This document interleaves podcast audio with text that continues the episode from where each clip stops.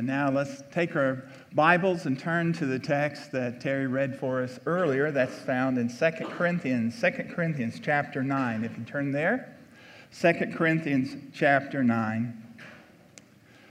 This is the week of Thanksgiving, and it is, as I've said before, sometimes, and it seems in our culture, the forgotten holiday. Forgotten holiday because we as a culture, look past Thanksgiving, they put our minds on Black Friday.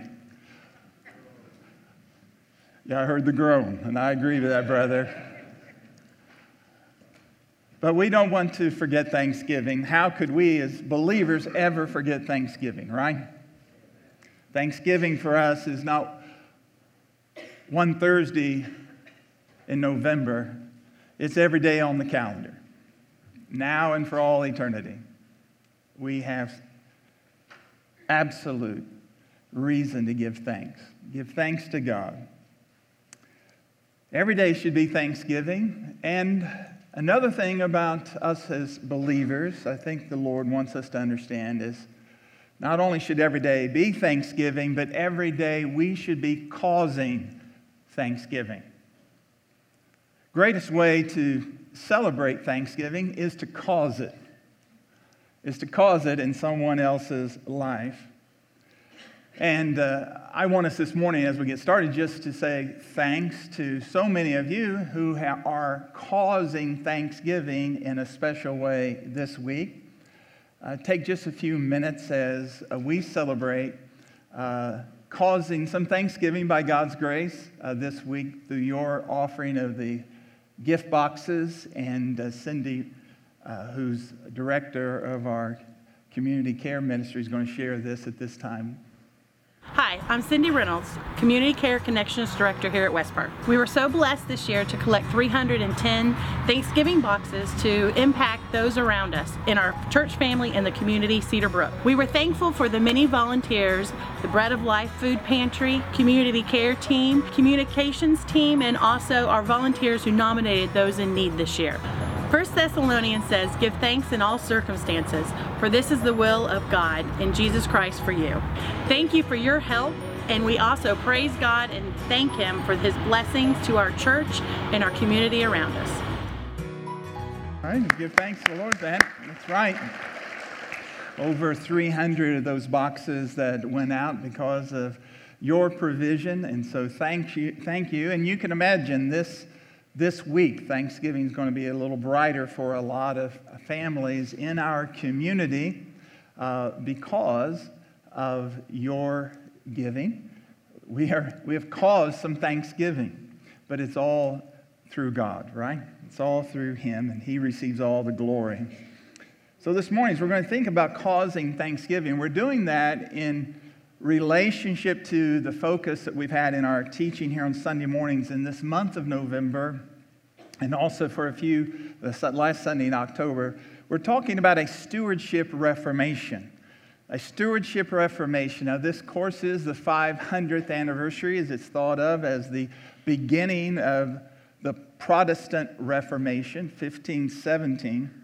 And we thank God for the incredible, credible work of His grace, which changed uh, Europe, changed our country eventually through what God had done hundreds of years before, actually, the beginning of our nation, but also spread out to touch the world, a reclaiming of the gospel. And so we've talked about that in light of the big picture of what God has done, but also about our own personal reformation. Reformation is something that we constantly need to be doing. We constantly need to be reforming ourselves on Christ and on His will for our lives as He reveals it in His scripture through the Holy Spirit. Personal reformation is simply obeying Jesus when He says, Follow me. Follow me. If every day that is our true north, every day that is our compass, follow Jesus, my friend, you will experience reformation, reformation, day by day. Reformation should touch every area of our life as a Christian. And it also needs to touch how we think about holidays such as Thanksgiving and Christmas. Needs to reform Thanksgiving and reform Christmas. And we're talking about that now this month, and also we'll begin just a couple of weeks, we'll be in the Advent season thinking about how our lives are reformed on the advent of Christ. But as we think about reforming Thanksgiving, it really has to do with causing Thanksgiving. We reform Thanksgiving when we see that God has blessed us to be a part of causing Thanksgiving. That's true stewardship reformation.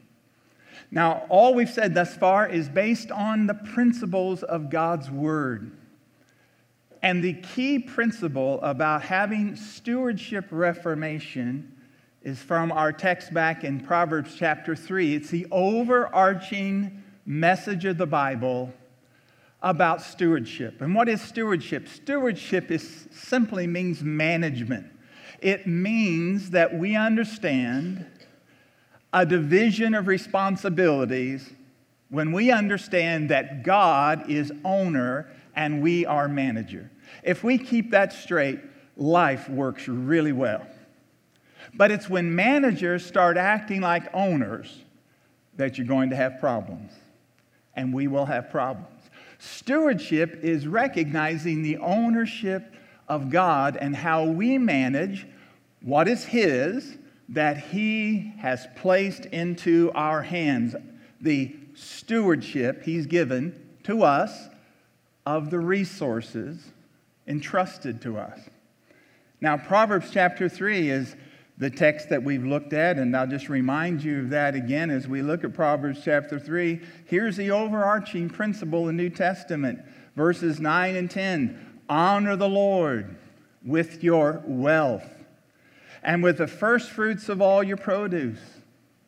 Then your barns will be filled with plenty, and your vats will be bursting with wine. Now, what we've said is that stewardship whether it is financial resources, whether it is other types of tangible resources God has given to you, is to be guided by a principle, a practice that leads you to know God's promise fulfilled and the privilege experienced. Let me give that to you again. Number one, what's the principle? Honor the Lord. The Lord first. Honor God in your life. God first in everywhere, every way. That's the principle over all things. Honor the Lord. And out of that comes the practice. The practice is offer the first fruits to God.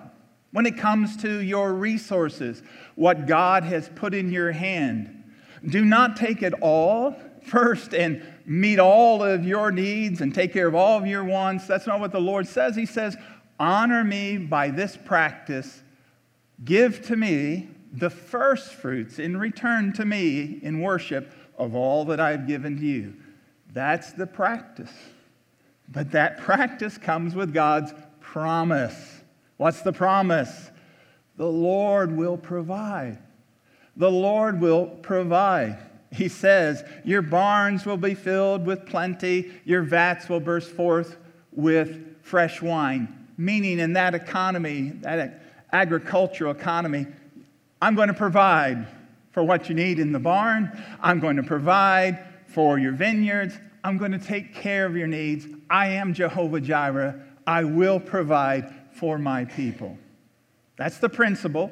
Honor the Lord. The practice Give to him the first fruits of all that he gives to you. You will know the promise he will provide, and out of that, you experience God. That's the privilege. You experience God by experiencing him as Jehovah Jireh. You know him as your God in new and fresh ways as he has provided for you. Jehovah Jireh is not just a word on a page in the Bible for you any longer, it's the living reality of your God at work in your life. And then you express Jehovah Jireh.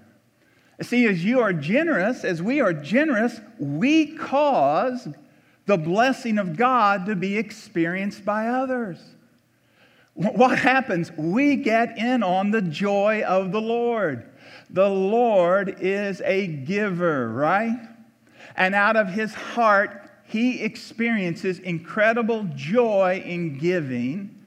And when we join him in that giving, we experience Jehovah Jireh and we are expressing Jehovah Jireh and his joy to ourselves and to those who receive the blessing. That's the overarching theme of stewardship in the Bible. It's about causing thanksgiving. When we are ex- expressing Jehovah Jireh in generosity, we are causing thanksgiving. Now, that's Paul's message. Turn to our text now that Terry read for us earlier. That is Paul's message here in 2 Corinthians chapter 9. His message to the church at Corinth, he's talking about causing thanksgiving. Now, here's our text. Remember our context, okay? Because it's always important to know what's going on around what is being said. Remember, here's the context Paul is taking an offering. He's been taking an offering for almost two years as he goes to the various Gentile churches in Galatia, the area of Turkey, Asia Minor, over into Macedonia, northern modern Greece, down into Achaia, southern modern Greece. He is taking an offering. What's the offering for? It's for the Jewish believers the Messianic Jews, the Jews who have believed in Yeshua HaMashiach in Judea, who are persecuted, cast out of their synagogues, many of them losing their occupations, they're impoverished. And so Paul wants to demonstrate the grace of God in something that has never happened before in the history of the world. Gentile people giving love offerings to Jewish people. Overwhelming, huge, century long barriers of racism, obliterating it, tearing down walls of hatred for the glory of Christ out of this offering that's going to demonstrate the miraculous presence of a God of grace who has made of people so different one new people. This is a big deal. This is a big deal. Now, Paul's imagery, as he's using 2 Corinthians 8 and 9, both of these chapters are about this offering. The imagery he uses is about the imagery of a harvest. It fits perfectly with Thanksgiving time for us. It's the imagery of a harvest, and it's the imagery of the harvest in our hearts and the hearts of others. Okay? You follow me? So, Paul's going to use imagery that everybody can understand. It's the imagery of harvest. And he's going to apply it to the fields of our hearts and the fields of other people's hearts. Now, here's how he does it. He's talking about this offering. Notice, first of all, he talks about the participation in the harvest. The participation in the harvest. And what he's going to say, very simply, is this, folks. The fall's harvest is determined by the spring planting. The fall's harvest is determined by the spring planting. He says it this way. As he says in verse 6, I want you to consider, here's his point, consider the proportional measure of how you're going to participate. As you think about giving to this offering, Paul says, I want you to consider the, propor- the proportional measure of your participation. Look at verse 6. The point is this. Don't you like it when a preacher finally gets to the point? the point is this whoever sows sparingly will also reap sparingly.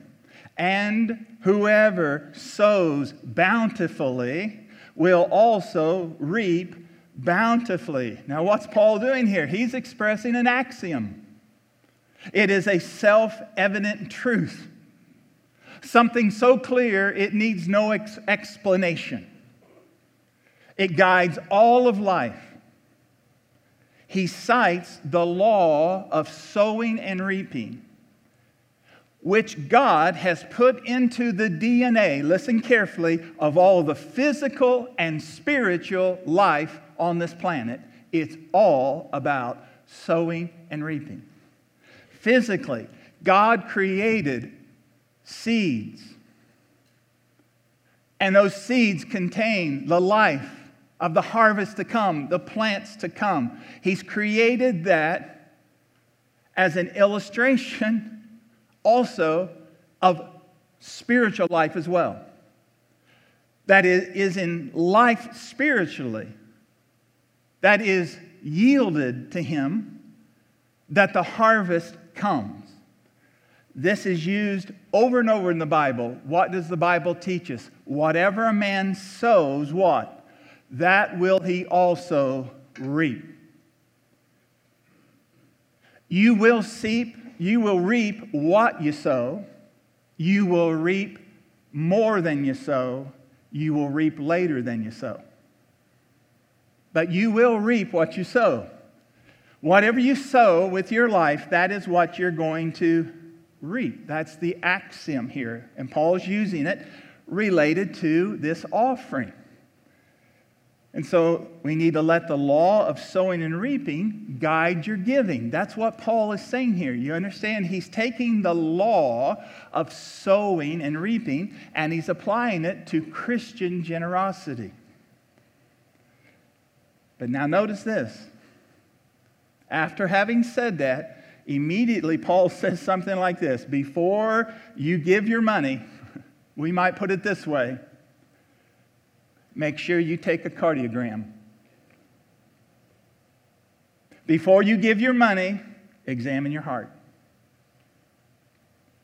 Paul says this, verse 7, he says, Consider the personal motive of your participation. He says, I want you to know this truth. What you sow, you will reap. You sow plentifully, you will reap plentifully. But more importantly, he says, I want you to consider the personal motive. Verse number 7 each one must give as he has decided in his heart, not reluctantly or under compulsion, for God loves a cheerful giver. More than God is concerned about the amount. Remember, he doesn't need the money. God's okay, he's doing all right. He's not so concerned about the amount as he's concerned about the heart. You remember Jesus saw a very poor widow putting in a little fraction of a penny, and what did he say? This poor widow has put in more than all the rich men and women because out of her poverty, she's given her very existence to God. It's a total act of worship.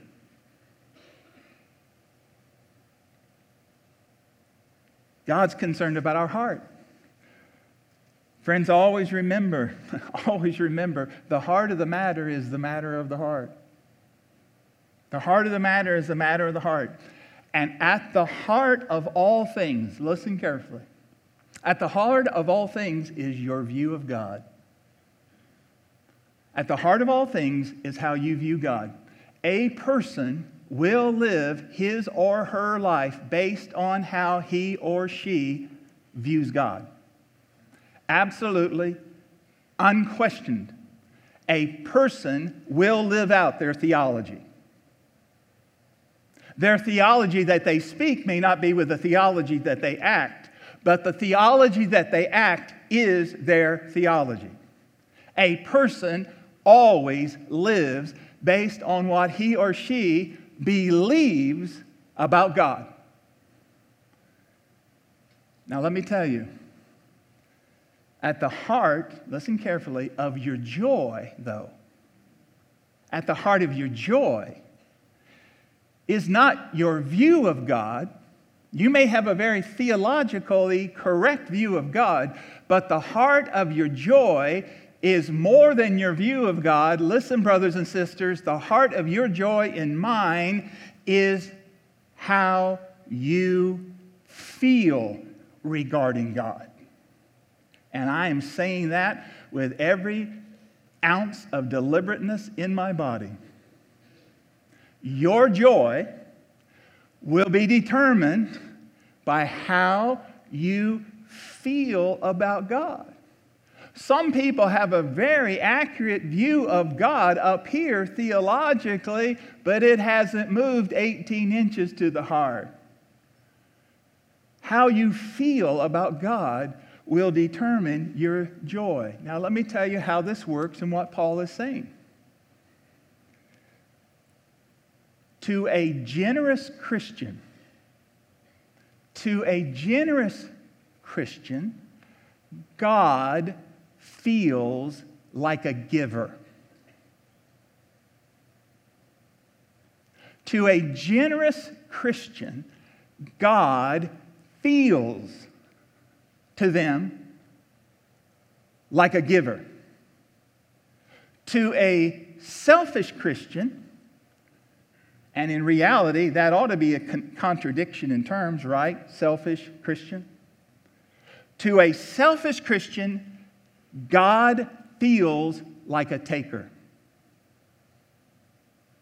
To a generous Christian, that Christian feels in his heart, her heart, my God has given to me. He's a giver. He's not holding back.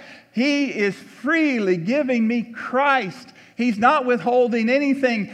He is going to provide for me. That's my God. God's a giver, and they feel it. And they respond with generosity because they don't think they have to defend their finances. They don't think they have to plan for every eventuality. They don't think that they've got to keep it, every bit of it. Why? Because they've got a bank account bigger than any 401k, 403b, a SEPA, XYZ, onomatopoeia, whatever you want to call it, they've got an account with the Lord of heaven who's ever. That changes everything.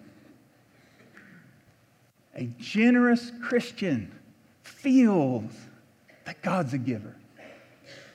And a selfish Christian feels God's a taker. Now, when you feel that God is a giver, that changes everything. That changes everything. So, how does that get changed? Well, you got to go to the Lord and talk about that. You, you got to get into His Word so you know Him, know His heart, and begin to operate by that principle. Honor the Lord. Operate by that practice. See Him fulfill His promise and see what He does in your heart. But when you know that God's a giver, that changes everything. Then you know that God is a provider. You know that He's a provider. When you know that He's a giver, you know that He's a provider, and now you can enter into the provision of the harvest. The provision of the harvest. Now, Paul, he's talking about the harvest. He talks about their participation, verses 6 and 7. Now, notice in verses 8 down through verse 11, he talks about God's provision. And he makes two promises about God. Notice he makes two promises. What are they? Number one, he says, number one, God is able. God is able. God is able, verse 8, to make all grace abound to you. Now, stop there for a moment. Grace there doesn't mean saving grace. That's not what it means in this context. Grace here in this context means a gracious gift. what it means in this context is literally money. That's what it means. You might want to mark in your Bible, Bible God is able to make all grace. It's a gracious gift. It means money or resources. That's what it means here. God is able to make all gracious resources abound to you, so that having all sufficiency in all things at all times, you may abound in every good work. Now, notice what he's saying. God is able. God's able. You can't explain how it's going to happen. You can't calculate how it's going to happen. God is able to make some of his resources flow into your life so that what's going to happen? Number one, he's going to provide for your needs. Look at verse number eight. You will have all sufficiency in all things at all times. It means God's going to provide. You'll have sufficient for your needs. Sometimes that means God's people, your brothers and sisters, are going to give some of God's resources to see that your needs are met, but your needs are going to be met. It flows from God. So, what's God's first thing that He's going to do with putting resources into your bank account? He wants you to have sufficiency, He wants you to enjoy his resources. God freely gives us all things to enjoy. But also, secondly, He provides for you so that you will have an opportunity for godly generosity. He wants you to have an opportunity for godly generosity. Look at verse 9. Verse 8, in all things at all times, you may abound in every good work. That good work has to do with this offering, it has to do with generosity specifically. Verse 9, as it is written, He has distributed freely, He has given to the poor, His righteousness endures forever. For years and years and years, I incorrectly read that verse and interpreted that verse. And if it's messed up in your mind, I'll clear it up this morning. Verse 9 is not talking about God when it says he has distributed freely, he has given to the poor, his righteousness endures forever. He's not talking about God. How do we know that? Because Paul is quoting Psalm 112, verse 9, where the psalmist is describing a godly man who is generous and gives to meet needs of others. And as a result, his righteousness, his act of righteousness, is going to have an eternal expression and harvest. So, what's he saying?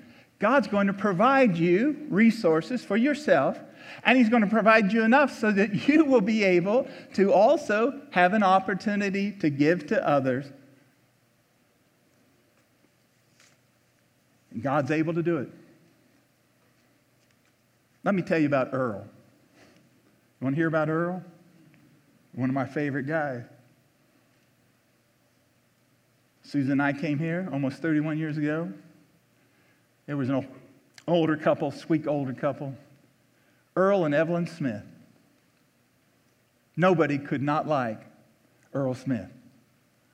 Sense of humor. They love the Lord. So faithful so poor. They lived in a little tiny house that they rented off Pleasant Ridge Road. In 1988, we started our giving emphasis toward the building of our first building. Some of you are seated in part of it right now. It's the inner part of this building we're in was our first building. Earl called me. he asked me to come over teasingly because I'd done that a few times before. He wanted me to have cornbread and beans with him. He, he said, My wife makes the best cornbread and beans, and boy, I'm telling you. I never told mom, but maybe even outdo mom, but I didn't tell mom. I was raised on cornbread and beans. After we had that, he took me on the porch. He took out his handkerchief. He started wiping his eye. He said, Pastor, we're so excited about what God's doing. that you know we just we, we can't give much, but I pray, Lord, how can I, how can we, how can we do this? And he said, You know, I've always had a little knack at working on things. So I've gone around to garage sales and barn sales, and I've been buying radios and TV sets. And I've been fixing them up, and I've been selling them off my front porch. And he said, Pastor, I wish you could be more. I wish you could be more. But I want to give you this toward that building. He gave me a check from months and months of months of fixing radio and television. I held together, I got in that car and I wept like a baby. And I was humbled, humbled that I could be pastor to a man and woman like that. Go forward 20 years. I was preaching his funeral. His daughter came up to me and said, I've been talking to Daddy. Want to make sure you got this? She said, This is the last check he ever wrote. It's his tithe on his Social Security check. Evelyn already in heaven.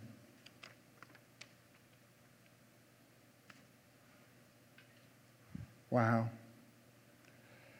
Would you say Earl Smith's a rich man? Boy, I would. His righteousness endures forever. God is able. God will supply. He will supply. Verse 10 it's God who supplies.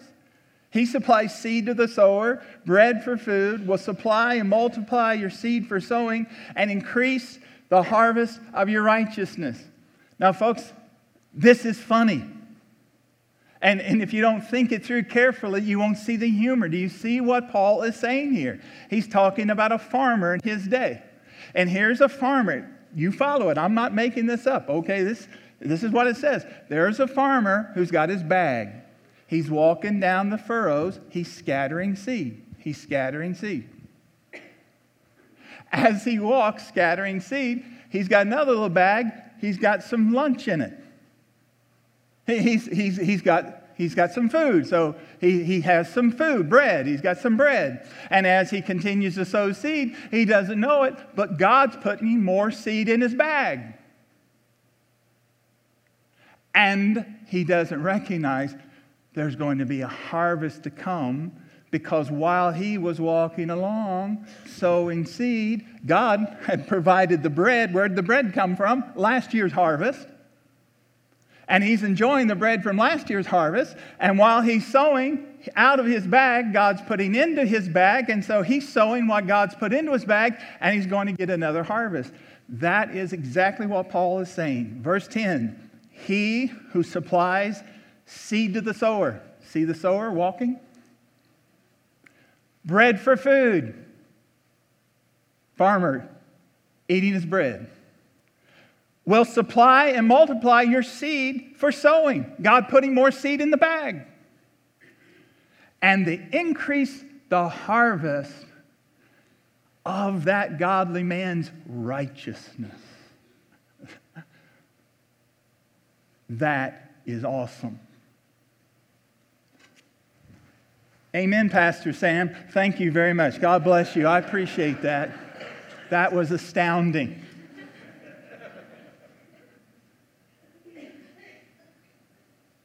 I don't do that very often, but I.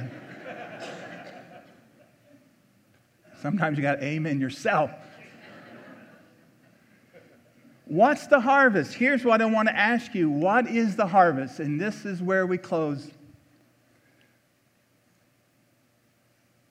The harvest is Thanksgiving. But it's much more than Thanksgiving for the harvest. It's Thanksgiving is the harvest. Thanksgiving is the harvest. That's the harvest. And Paul describes what's going to happen. He says, This is what's going to happen. Here's the main point of the whole thing generosity causes a chain reaction of thanksgiving. That's what Paul's talking about. He calls it a harvest. Today, we could go to Oak Ridge and we could call it a chain reaction. All right? Follow me? That's pretty good too. But it's a chain reaction. It's, it's a chain reaction of thanksgiving. I mean, it's unbelievable. Verse 11 you will be enriched in every way. You're going to have all your need to be generous in every way, which through us will produce what? Thanksgiving to God. Who's he talking about? Those Jewish believers in Judea who are going to get on their knees and sing hymns and praises and worship God for the thanksgiving that's been brought. And they'll offer thanks to God. Verse 12 For the ministry of this service, what is that? That's preacher talk for an offering. This offering is not only supplying the needs of the saints, but is also overflowing in many thanksgivings to God. What is it? It is an act of worship. You are causing thanksgiving. You are going to, by your generation, enter into causing people thousands of miles away to worship God and glorify God. Verse 13 by their approval, their, their recognition of this offering, they will, what's the next words? Glorify God because of your submission that comes from your confession of the gospel of Christ, the generosity of your contribution for them and all others. This all flows out of the gospel. And they're going to glorify God because they see the gospel at work in Gentiles.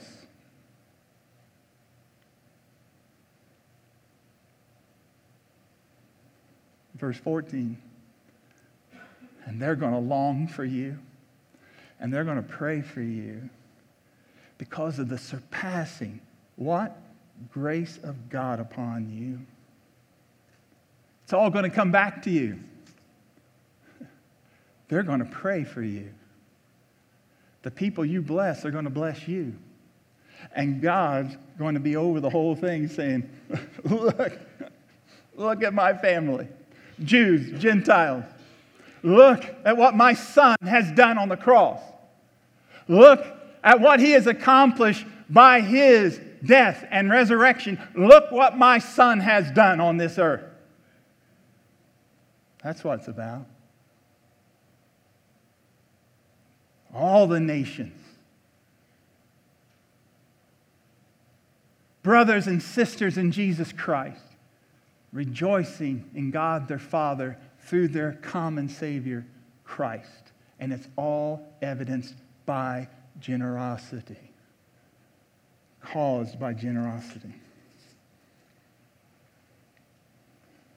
Paul could see it. He could see it.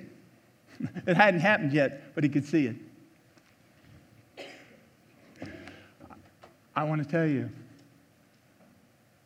what I can see. I've been here 31 years. I wear glasses and contacts, but I can see it. I can see boys and girls' lives changed by Jesus Christ. I can see lives that are never going to end up in the penitentiary. I can see broken homes redeemed. I can see generational curses stopped.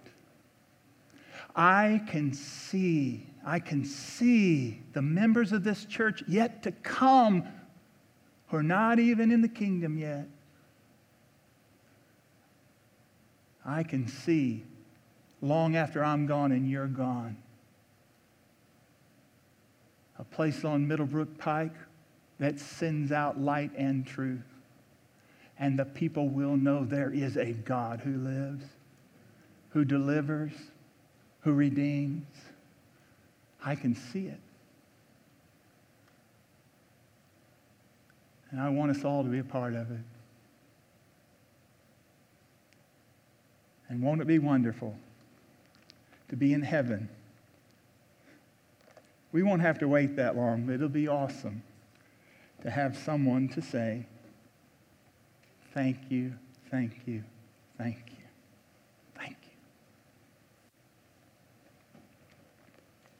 Just a minute, we're going to worship. Doug's going to come. Here's what we're going to do we're going to stand. In just a minute, don't have stand yet. And as we worship, Doug's going to give opportunity for people who want to give to the offering. Maybe you'd like to give by coming as an individual or couple and you'd like to just give. We use the Jehovah Jireh chest to receive the offering. If you'd like to come, have a moment of prayer and give, he'll give you directions how to do that. You don't want to give that way, we fully understand. The ushers are at the back at every door. They have a bag. If you'd like to give your offering that way this morning, you can do that. And there's always the boxes out in the Welcome Center in the foyer. You can give that way. Do what God leads you to do. But it's a beautiful moment for people who want to come as we're going to sing and just give to the Lord. And He will direct us in doing that. We're going to stand and worship and give this offering. But as we stand, stand right now, if you would please, let me read to you. Let me read to you what Solomon said about a special offering. 1 Chronicles 29:10. This is David. Then David blessed the Lord in the presence of all the assembly. And David said, Blessed are you, O Lord, the God of Israel, our Father, forever and ever. Yours, O Lord, is the greatness and the power and the glory and the victory and the majesty, for all that is in heaven and in the earth is yours. Yours is the kingdom, O Lord, and you are exalted as head above all. Both riches and honors come from you you rule over all. In your hand are power and might. In your hand it is to make great and to give strength to all. And now we thank you, our God, and praise your glorious name. But who am I? And what is my people that we should be able to thus offer so willingly? For all things come from you and of your own we have given to you. And God's people said,